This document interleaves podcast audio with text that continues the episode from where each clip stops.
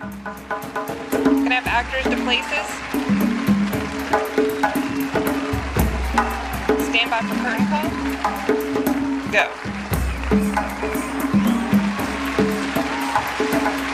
Stand by for house lights. Good. That's a wrap. Good show, everybody. Welcome to Echo Offstage, Theater Women Speak.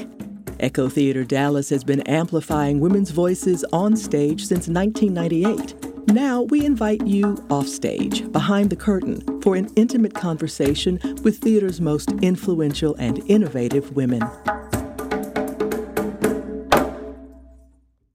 I'm your host, Katherine Whiteman, and I am here with Christina Quintana, also known, or maybe better known, as CQ. I'm thrilled to see you. I'm so excited about this conversation, and let's just dig in. Give me some high points so that people can understand who you are. Tell us a little bit of the CQ story. Sure. Catherine, thank you, first of all, so much for having me. I'm really excited. Y'all are such an amazing crew and, and have so much energy and enthusiasm, and it's, and it's really an honor to be here. Um, a bit a bit about me. Um, I really am, you know, my my heart is in the theater. That's really the biggest part of my background. But I really consider myself a storyteller who works across genre. Um, my family is is Cuban. I, I'm a proud Cuban American, and I grew up in New Orleans, and I really kind of consider both of those parts of my identity really huge, even though I've now been in New York for over a decade, which feels, I feel like maybe that's like I'm finally bridging the like real New Yorker territory. um, but yeah, I write, you know, I'm really at a point too in my life where I'm trying to very much embrace and not shy away from the fact that I love just telling stories and across genre too, you know, and kind of starting to blend over into the world of podcasts. And I've done some TV film stuff and also, you know, hoping to get, you know, my novel published eventually. So it's that's that's a little bit about me. Yeah, well, and I tell you what, that's a nice bite for us to start with, but folks, there's even more.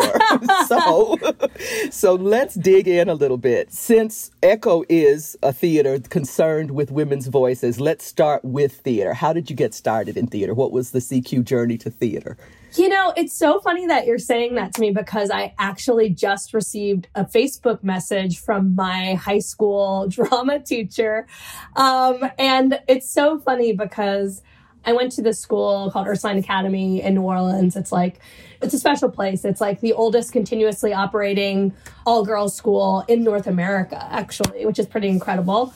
And uh, they had this theater, the theater club was basically called the Queen's Players, as in Our Lady. And uh, I was a basketball kid. I mean, look at me. I'm, I, I basically, I know this is a podcast, but if you couldn't get it, uh, I'm pretty, I'm pretty gay. But I, um, at that point, I was, I went to a Catholic school for eight years, and I loved it, honestly. Um, and I was a big basketball player. Not that you have to be gay to be a basketball player. I'm just putting it out there. Uh, but I played basketball, and actually, there was a real turning point because when I went to high school, the way that the basketball season ran, you couldn't do basketball and do theater.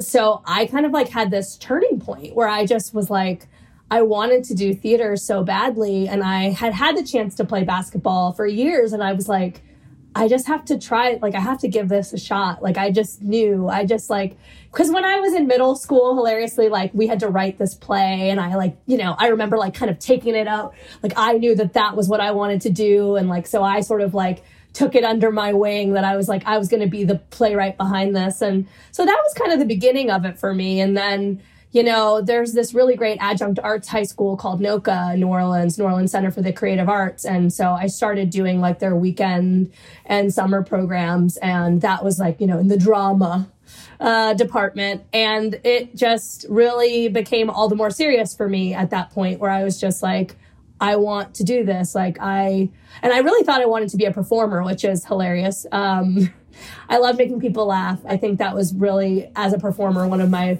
favorite things. And so even when I went to college, I was in like a, a sketch group. Um, so anyway, long-winded way of saying that's how I started in the theater.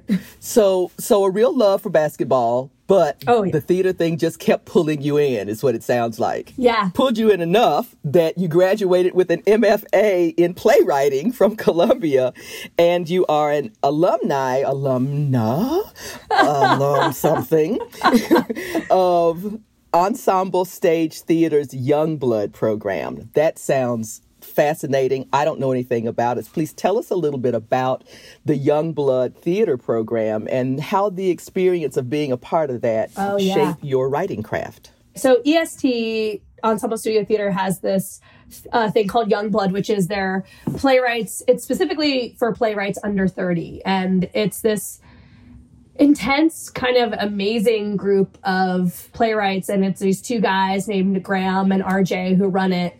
And actually, when I was when I was still an undergrad, I had this experience where Amy Herzog, the playwright, I met her at Williamstown because I was doing, I did summer stock uh, at Williamstown. I was in the apprentice company because I got this scholarship through my college.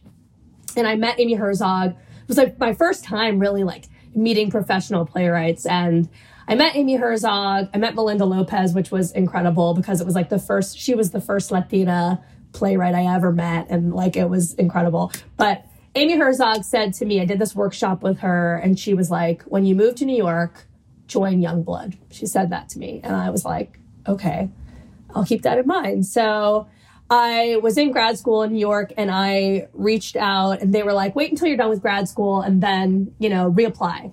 Or I hadn't applied yet, but they were like, apply when you're done with grad school. Cause it's, as I would learn, Youngblood sort of like is grad school in a way. It's like, I mean, it's a chance to, as a 20 something playwright, have your work just thrown up. I mean, there's weekly meetings with this incredible group of playwrights. I mean, I have to say, I just grew so much as a writer being around these other writers week to week. And the writers that have come out of this program are Amy Herzog, you know, uh, Will Arbery, you know, like honestly, like Mike Lew came out of the program. It- It's, it's an incredible group of playwrights that have come out of this program. So it's like to be part of Youngblood really does mean something.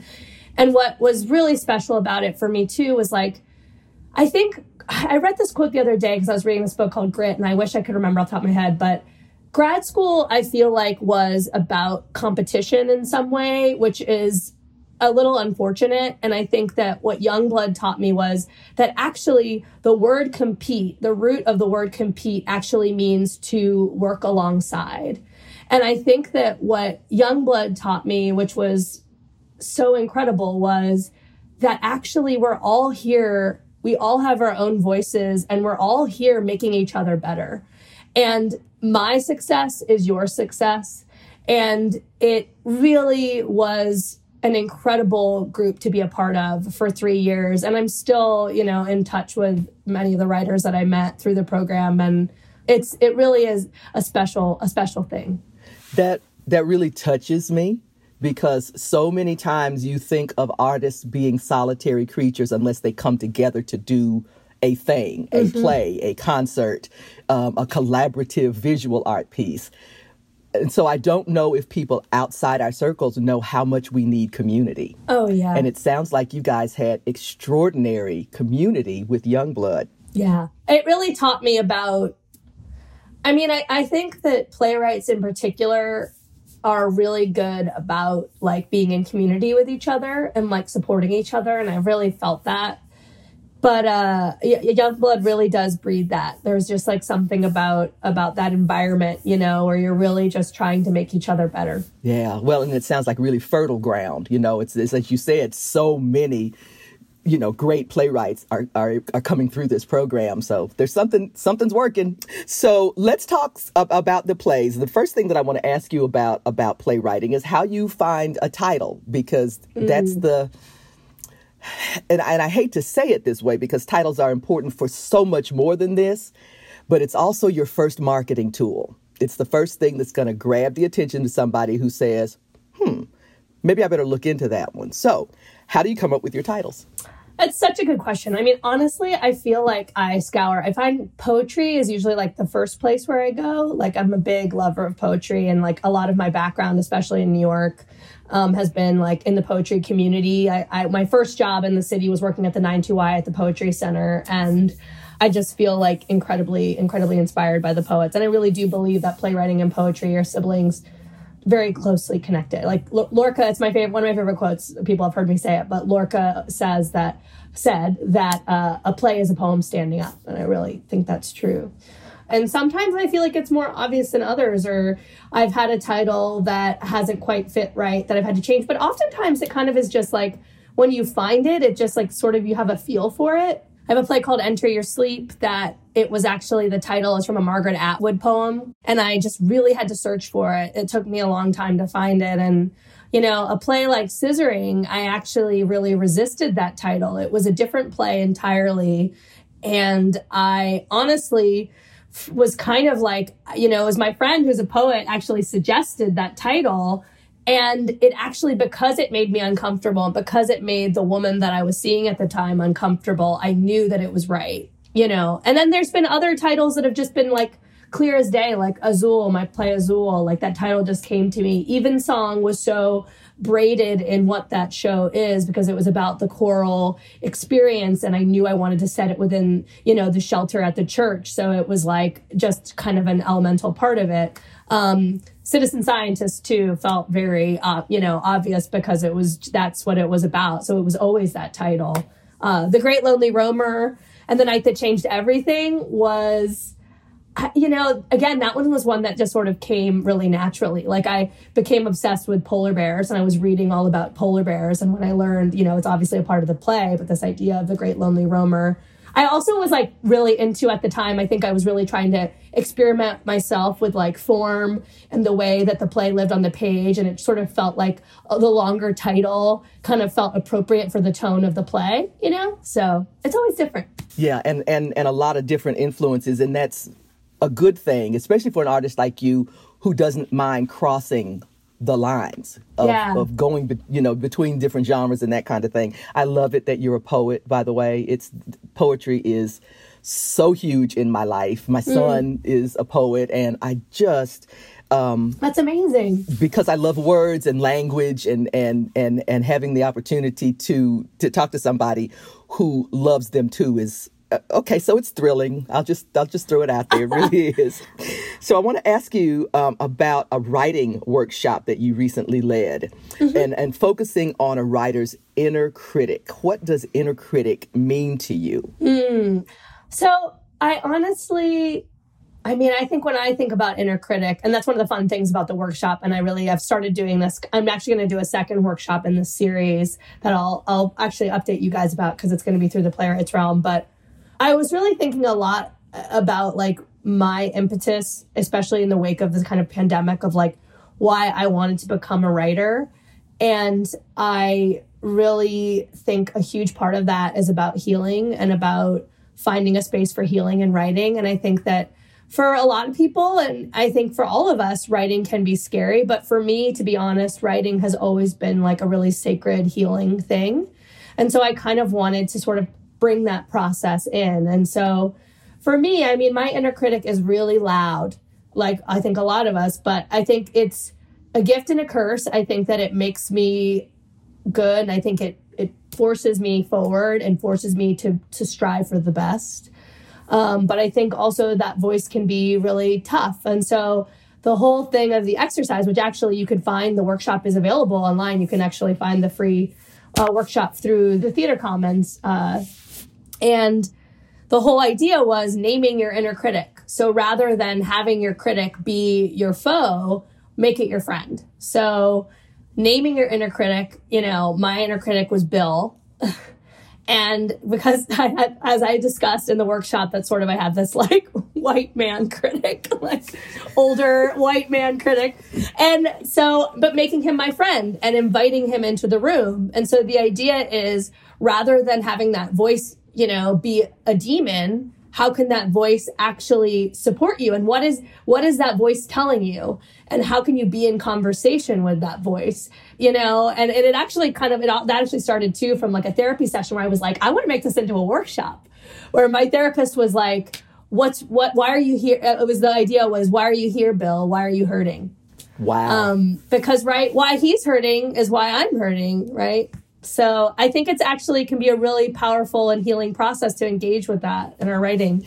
Well, uh, in that same vein, um, the phrase medicinal right playwriting Yeah. is something that you coined and it is it seems to me that it would grow out of that or maybe it was the thing that inspired you going in that direction can you tell us what that that phrase means to you Yeah, and to me, it really is exactly that. It's like, how can we, you know, in terms of writing, trying to explore writing as a healing space? And so when I think of medicinal playwriting, it's it's exactly that. It's it's not approaching writing as like some scary obstacle. It's like how is writing as in medicine is like a tool for us, you know? And I think part of that is the freedom of being like, listen, like how many times have I started something that doesn't end up living off the page or in a Word document or in my Dropbox or in my notebook? And like, and that's okay. You know, like it's okay. Not everything that we write is going to be like a golden nugget, you know, like, and it's also about process, right? Because it's like, how many times also has there been something that I've written that then has been carved into something again, you know? Yeah, it's it's interesting to hear you talk about it that way because when we interviewed the playwright Ann Timmons, she Yeah. referred to having a play and having to kill her little darling. Oh yeah.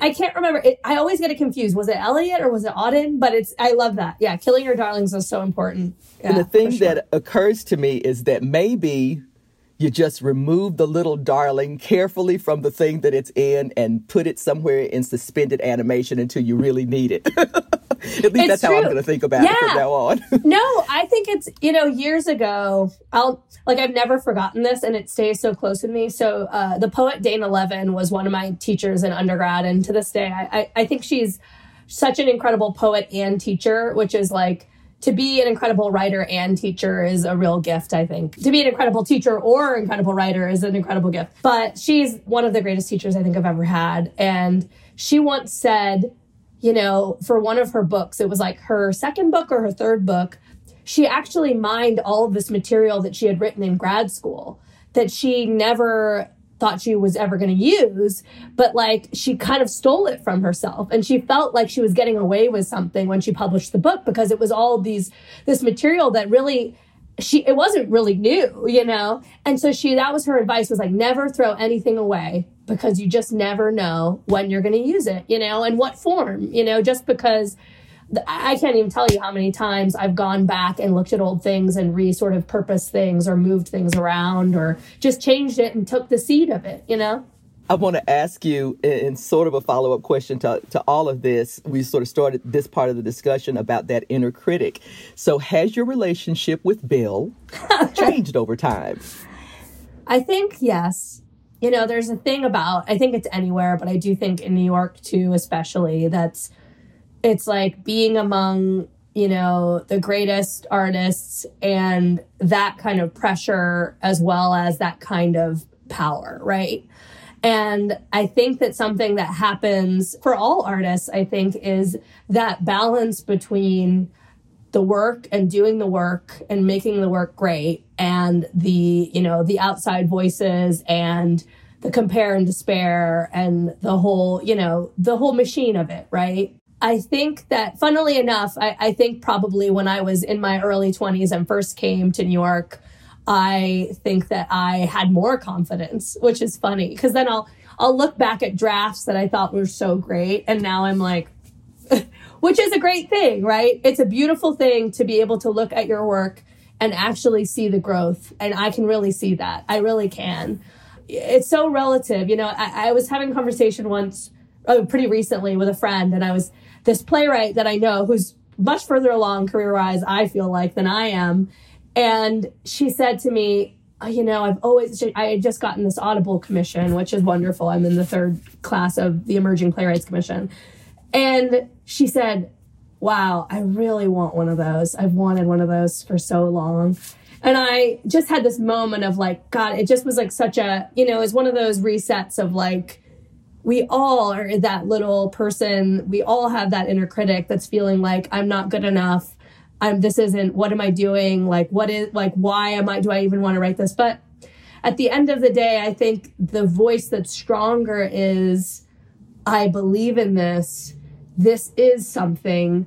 I will keep going. And it's it really is. I think it's a constant battle. I I don't think that ever goes away, you know? Yeah, it, it, but it's such a good perspective on how to keep growing and how to keep challenging yourself because Yeah. if you've got the gift for words it's so important that the stories are told you know what i mean it's so it's critical that the stories are told because for so long so many of us have have, have had the story from one perspective Right. and we need all of the perspectives And honestly, having somebody like I've been thinking about this so much, but like what it means both as mentors and people who have experienced mentorship. Like my college was this little college called the College of Santa Fe, had a really great creative writing program, had theater, but didn't really have like playwriting. So I was always, I was really lucky because I was taking fiction, I was taking poetry. They were sort of like very supportive about me, like writing plays and stuff like that. And there was this guy, the South African professor named Mark Bear, who was this very intimidating and like everyone adored him. You know what I mean? And like we all were just like sort of obsessed with him. And I remember I organized this reading of like a short play of mine. And years later, I was, as I was in New York, I get a, a Facebook message from him. And he said to me something along the lines of, You have a great talent. And if you work hard, it's like gonna get me like emotional. But he was like, You have a great talent. And I believe that if you work hard, you can really have a beautiful career. And it's, it's like honestly he passed away um, a few years ago and i will never forget that. And so i think like just it's it's really it can mean so much to have just like that one voice when you're in a dark place say to you like just keep going. Like you can do this you know? Oh, that's so beautiful and so affirming and it's wonderful to have that affirmation when you need it oh my Yeah, gosh It- I know, right? Yeah. We all do, right? Like we all go through. I mean, I feel like recently I've been just hearing so many different stories about, you know, people. Uh, I just was. I don't know if you watch Schitt's Creek, that show Schitt's Creek. i'm starting to It's so fun, right? You gi- give it a chance because it takes. It's. I feel like it takes a minute to get into Yeah. it, but uh, but the woman Annie Murphy who played Alexis. She hadn't gotten an acting job for two years, but she decided to go for that audition and she got that job. You know, like it's so crazy when you hear about those kind. The guy who started Amazon was fired from his job before he started Amazon. that says a lot right there because crazy? Amazon, you know, my goodness. Mm-hmm. So I want to ask you, and this is ca- try, changing directions just a little bit, but one of the things that I loved when I was learning about you via your website is that you do not shy away from putting fantastical elements into your plays. I mean, I think in my generation, you grew up thinking, well, plays are about relationships and historical things and da da da. Nuh-uh. plays can be about whatever your imagination says the play should be about. Right. So, invisible rocket ships. Okay. Uh, polar bear, talking polar bears. You mentioned uh, Lonely roamer a few minutes ago, so I, I'm thinking about that talking polar bear. Talk about the magic that Yeah. you are drawn to to include in your plays. You know, I have to say, so my my real like first like ongoing experience of professional theater was when I was in London. I studied abroad in London, which was amazing. Was it was incredible. I had never in my life. I grew up in New Orleans. Like there's a you know there's a little bit of theater, but not like that. You know, not like New York. Not like it, I had never experienced. I saw 30 productions in a semester. Like I would go, I would stand, I would just like any any way I could see it, I was gonna see it.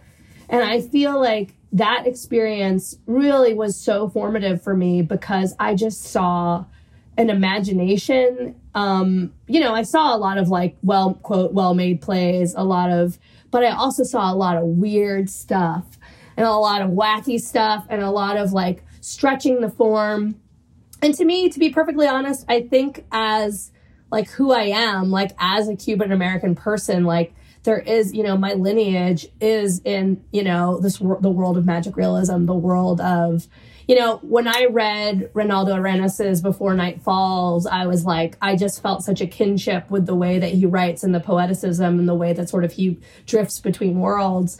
And so I think it's a combination of something that was always in me that I actually didn't even maybe fully recognize like how deeply rooted in my own roots is. But then sort of when I had the experience of being pushed into this world of professional theater where the things that I was most excited about were the ones that were pushing limits of like what does a play look like? How does it breathe? You know what is the magic? And i and i honestly think as i write you know from writing in different genre I really am always thinking about like what is it about this play that makes it a play? What makes it something that should be on stage? Because to have something on stage is a different animal than having something on a screen. And not to say that you can't have magic on screen, and I love that too. But you know, theatricality excites me. It really does. And I and I really am always kind of thinking with every play that I write, like how can I push the boundaries of what a play is? You've spent a part of your career as a playwright and a mm-hmm. part of your career as a poet. And it all comes together, but you've also spent time in, in TV land. Yes. so I want to ask you about the difference between working in a writer's room and writing a play.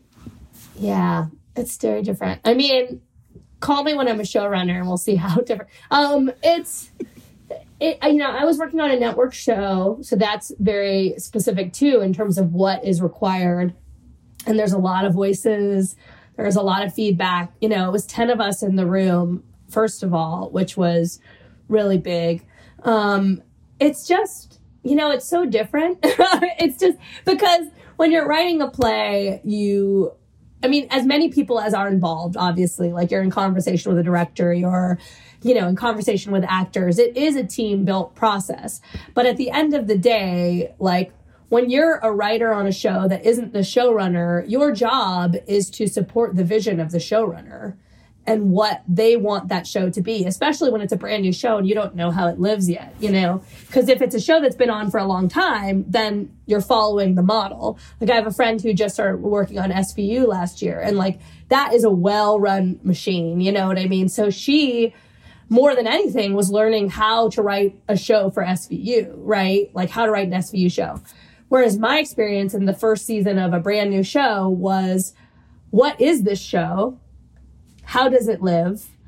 And how do we create and emulate within our own episodes what the showrunner wants this show to be? So it's a really interesting experience and it's very much about supporting the team and I think there's a lot that's helpful about being a playwright because I just think that playwrights are inventive storytellers and so character driven often. And that's why so many playwrights are writing for television. But it is different. I mean, it's different in the sense of when I write a play, you know, at least in the beginning, I, I can make it whatever I want it to be. But I also haven't been a showrunner yet. And so perhaps, hopefully, someday I'll have a show that is mine. And then I will be the one who gets to decide how it lives besides the producers, because there's always going to be those voices. yes, and, and we could talk about that, but I'm not even going in that direction. but it does beg the question, CQ, mm-hmm. if you could magically have that show, do you have any idea what it would be? Well, I have a few. I have a few ideas. I have a few things that I'm in the process of pitching, and uh, one is actually an adaptation of Cristina Garcia's Monkey Hunting, which is really the incredible basis for a show. It's it's a book that's particularly about the Chino Cubano experience, and I've never in my life found another novel that sort of talks about Asian Latinos.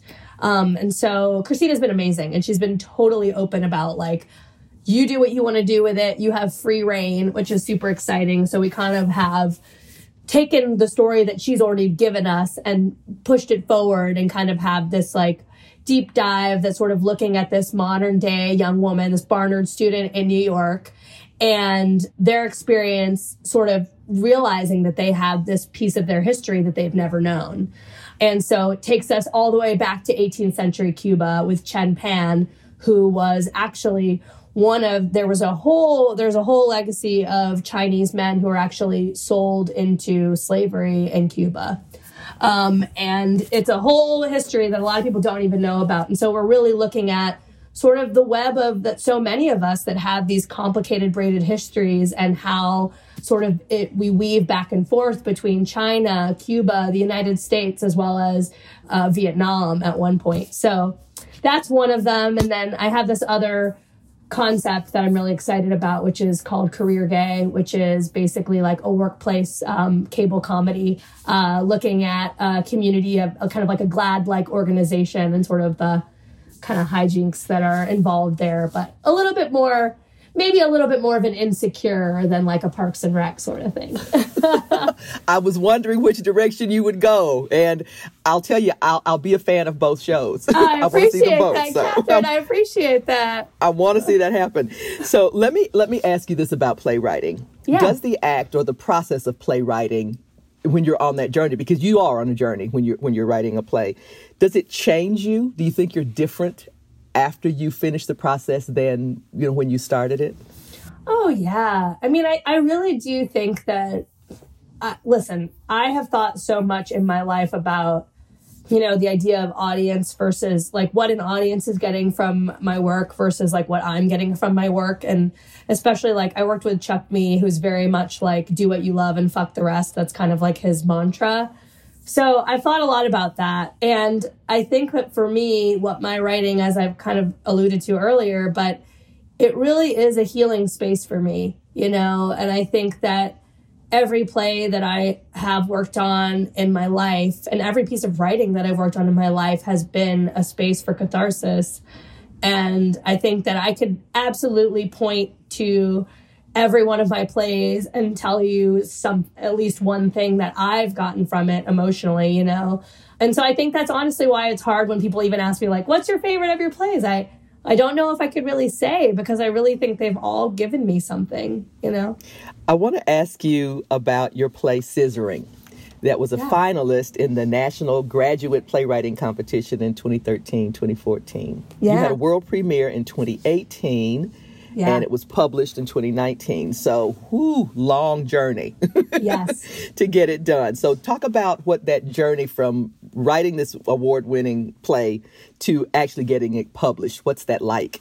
Absolutely. That's such a great uh it's a great conversation to have and also it's always a good reminder to kind of go back there too. That play had such a long journey. Um so even before all that, before it was scissoring, it was actually a play called Hearsay that I wrote that I actually started when I was in college. And then when I was in grad school, actually, I was really thinking about what to approach for my thesis. And funnily enough, speaking of Chuck Mee, who is like literally the most laissez faire professor ever, suddenly was like, I really think that you should do this for your thesis. And I remember the funny thing, because I started bringing in pages for it.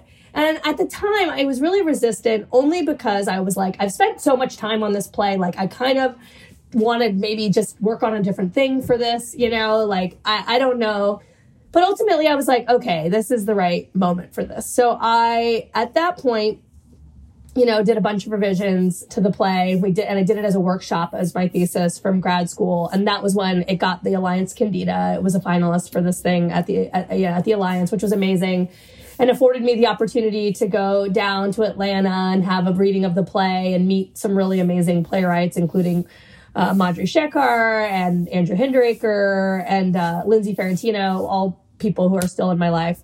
And I really at that point though to be honest because when it comes to plays and i think a lot of things but really with plays the hard thing is is like once it's sort of had a season of sort of circulating it sort of is not dead but it's really kind of like okay what else do you got? You know what i mean? Like it's a great this is a great this is great but like not quite maybe we don't really want to produce it so like okay what else? What's next? So for me, that was really hard at the time. You know, I was coming out of grad school and I was kind of like, I'd had this alliance thing, which was awesome. And I got this small commission from Actors Express Theater down there, which was really cool. That's actually how I started The Great Lonely Roamer through this small commission. Um, and I was like, you know, what am I doing? And I, at that point, really, you know, I was working this full time job and I was really like, I just was writing plays for myself. I was just like, you know, nobody's asking me to write these plays. I didn't have representation or anything, and I was just writing. And literally, you know, working on other stuff. And really, I kind of would have these moments of inspiration where I'd be like, oh, maybe I, you know, I remember coming back to New Orleans for this experience in 2017, and I was like, I think I want to revisit that. You know, I think it's time maybe for me to revisit it. Funnily enough, then in 2018, early 2018, I get a call from the artistic director of Intar, which Intar is the oldest Latino theater company uh, operating in the United States. And so Lou, who I'd met before, and I like was kind of, you know, listen, I just assumed when he asked for plays that it was like the same, like, you know, God bless, but they, it happens a lot. Radio theaters are like, great, let's see what you're working on. And I was like, okay, cool. I'll send him a bunch of stuff, really having no expectations. So then I get this call from him and he's like, hey, so we have this grant money and like, I want to produce your play. And he was like, I'd like to do scissoring, but I want you to pick. And he was like, What do you say? Like, let's put it up. And I was like, Wow. And I was like, It's so funny because at that point, Azul was sort of circulating and starting to get a lot of interest. So it was hilarious that, like, suddenly it was like scissoring was going to be going up. And I have to say that that experience, it was crazy. We put it up very quickly. Stephanie Fadul is a genius just wonderful human who I've had the opportunity to collaborate with twice, and I feel so grateful to have her as a friend and collaborator. I uh, couldn't have done it without her. And you know, hindsight is twenty twenty. In 2013, 2014, I was so sad that that play wouldn't get produced, and I couldn't understand why it wouldn't get produced, and it was really difficult. In 2018, I was like, I'm so glad that the chance for this play to be in the world that I am so much further along as a writer than I was five years ago. I'm a better writer. So even going back in and making those revisions, it is a stronger play, you know? And, you know, it ended up, it was my first New York Times review. It was, you know, it was a very positive review and it was, DPS, you know, contacted me about publishing it, which was awesome. And it's published by them now. So you know, it was a journey, but it really was a success story ultimately. And I think it is proof that like, just don't like, don't give up on things. And also you just don't know when something might that you think might be dead is is really not dead at all you know and it's wow. yeah so yeah. that's a it's a perseverance story so yeah absolutely a perseverance story and and i think that we should probably let our listeners who are not familiar with scissoring know what it's about because oh, part oh, yeah. of that journey is you couldn't make it happen in 2013 but I've never seen change happen this quickly in my lifetime. I've been on the planet for about 62 years now, but things have changed in the past 10 years. Yeah, yeah, for so sure. So tell us what scissoring is about. Yeah, so scissoring follow yeah, and it's amazing now that the Supreme Court ruling has happened this past year, but so scissoring is about a woman named Abigail Bauer who um, works at a Catholic high school in New Orleans, Louisiana, and she kind of reclosets herself to take this job at this Catholic high school. And she loves the job and she's deeply rooted to the place and she's deeply rooted to her Catholicism. But she really struggles because it's really kind of the breaking point of her long term relationship with her girlfriend. And now she's kind of hiding herself all over again. And the play, you know, when I started it, and even when it was produced in 2018, at that point, you could still be fired for being gay and actually as of this past year you no longer can which is amazing. So story that needed to be told. Yeah. Absolutely yeah. a story that needed to be told. So you have been reading a book that you mentioned earlier grit by angela duckworth.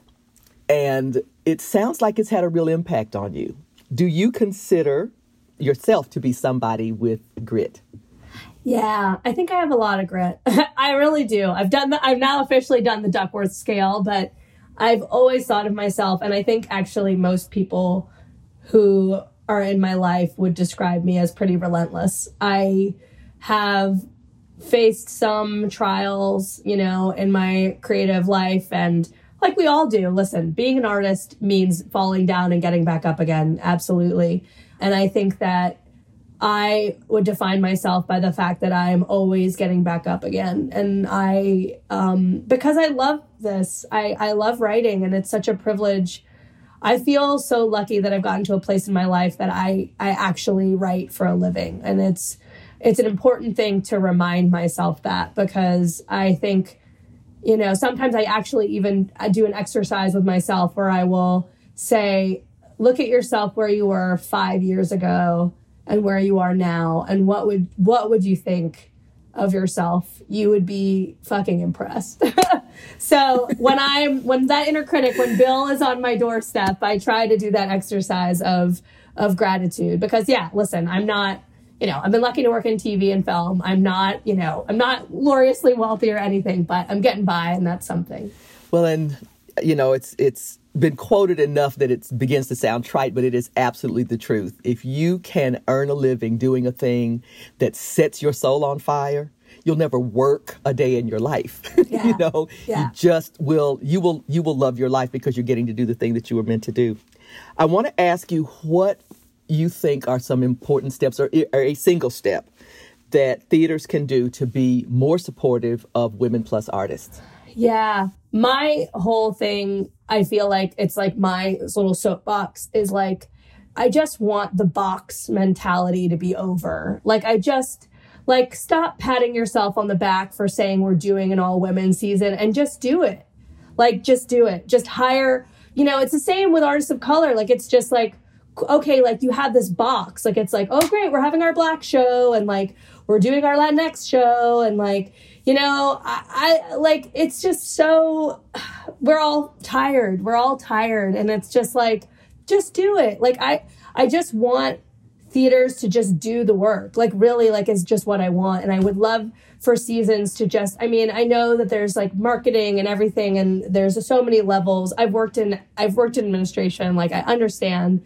But it's like I just want theaters to produce plays because they're good because they're excited about the work, because it's doing dynamic things, you know, that not because it's like, oh, we need a black play right now. We need this. You know what I mean? Like it's like I I'm just so exhausted of of that. I'm so exhausted of boxes and I can't have to tell you like once it, I you know, I've had unfortunately a lot of experiences, but I had one experience where a literary manager actually said to me, and this is, you know, now about six, seven years ago, but said to me, I just don't know what to do with you because you're a queer writer and you're a Lat- uh, she said Latina at the time. Latinx wasn't really a thing. And she was like, and you're a Latina. And it's just like, where, like, where do you go? Like, how do you get programmed? And I was just like, that's the problem. Like, that's the problem. Just program the play because it's good, because you're excited about the work. Like, don't program it because of, because of what I look like and who I am, you know? Anyway, that's, that's my little, my little rant. I love that soapbox issue. And I am so glad that you are proud to climb up on it and say what you need to say because I've had the same thought. It's like, I know that it's February, but we can do a black play in March. Yes. you know? 100%. We really can. 100%. Like, it's so frustrating. And it's like, and to be honest, it's like, we're training people in this way of being lazy about it too. Like, it's like, oh, you can only do the black play in February. You can only do the gay play in June. Like, you can, you know, and it's like, come on, guys. Like, let's, let's be more imagine. Like, it's like, sometimes I find it so frustrating too because it's like, this is the theater if we're if there's anywhere that we're imaginative, it should be the theater, you know. But Yeah, so let's stretch that muscle because that's the one that's the most important. and that's really what I hope. I hope I hope that when theaters are back, like I really hope that a lot of these theaters are really doing the work in a real way, and that we come back not just to the same old. yeah, now that's a good aspiration. there we are. The dream. Yes, it the is. Dream. It is the dream. Absolutely. All right. So, final question, and this is a question that we ask all of our guests. Who is a woman in theater who inspires you? The first person who literally popped into my head was Tamilla Woodard. I don't know if you know her. She's a director. She is now artistic director of the Working Theater, but she formerly was at Women's Project, now WP. She is one of the most like inspiring women I've ever met in the theater. She just she said to us, you know, this is now what almost 3 years ago, 2 years ago that she sat in the room with us and she said, "What is the invitation of the work that you make?" Every time you are making a piece of theater, what is the invitation? And I have not been able to stop thinking about that since she said it. And when the pandemic hit, she said, What does it mean to be hungry in these lean times? And she just, the work she does is so imaginative and exciting and often immersive. And I just really think that she is also such a mentor and such a powerhouse and she's been at it for a long time and not giving up. And i just think talk about grit. Talk about a woman with grit and also just like such humility and love you know? And i just really i really respect her a lot. Cq you have given me and our listeners so much food for thought today. And I just want to thank you so much for spending this time with us. Thank you for having me. This has been amazing. Where can our listeners find out more about you and the projects that you have coming up? Yeah, I'm usually pretty good at updating my website. Um, it's cquintana.com. And also my through there you can get to my like Instagram and Facebook and all that is all is C Quintana Town. So that's C Q U I N T A N A um, town. Wonderful. Just Google me. You'll find me.